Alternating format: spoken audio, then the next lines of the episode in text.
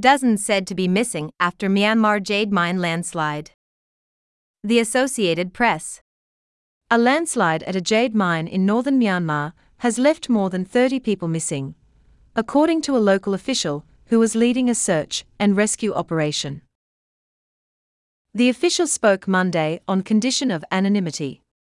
He said he feared being arrested by Myanmar's brutal military, which ousted the country's civilian government in a twenty twenty-one coup. The landslide occurred on Sunday in Hparkant, a remote, mountainous town in the northern state of Kashin. The area is the epicenter of the world's biggest and most lucrative jade mines. Miners toil there in notoriously dangerous conditions, and deadly landslides are common during the monsoon season.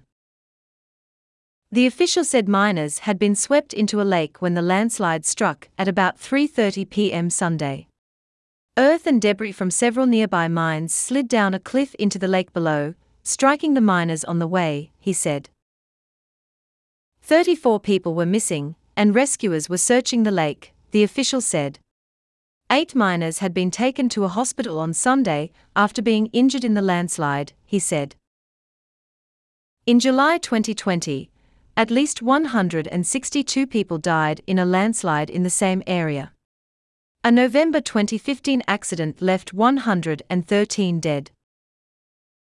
The victims are usually wildcat miners who settle near giant mounds of discarded earth, excavated by mining companies' heavy machinery.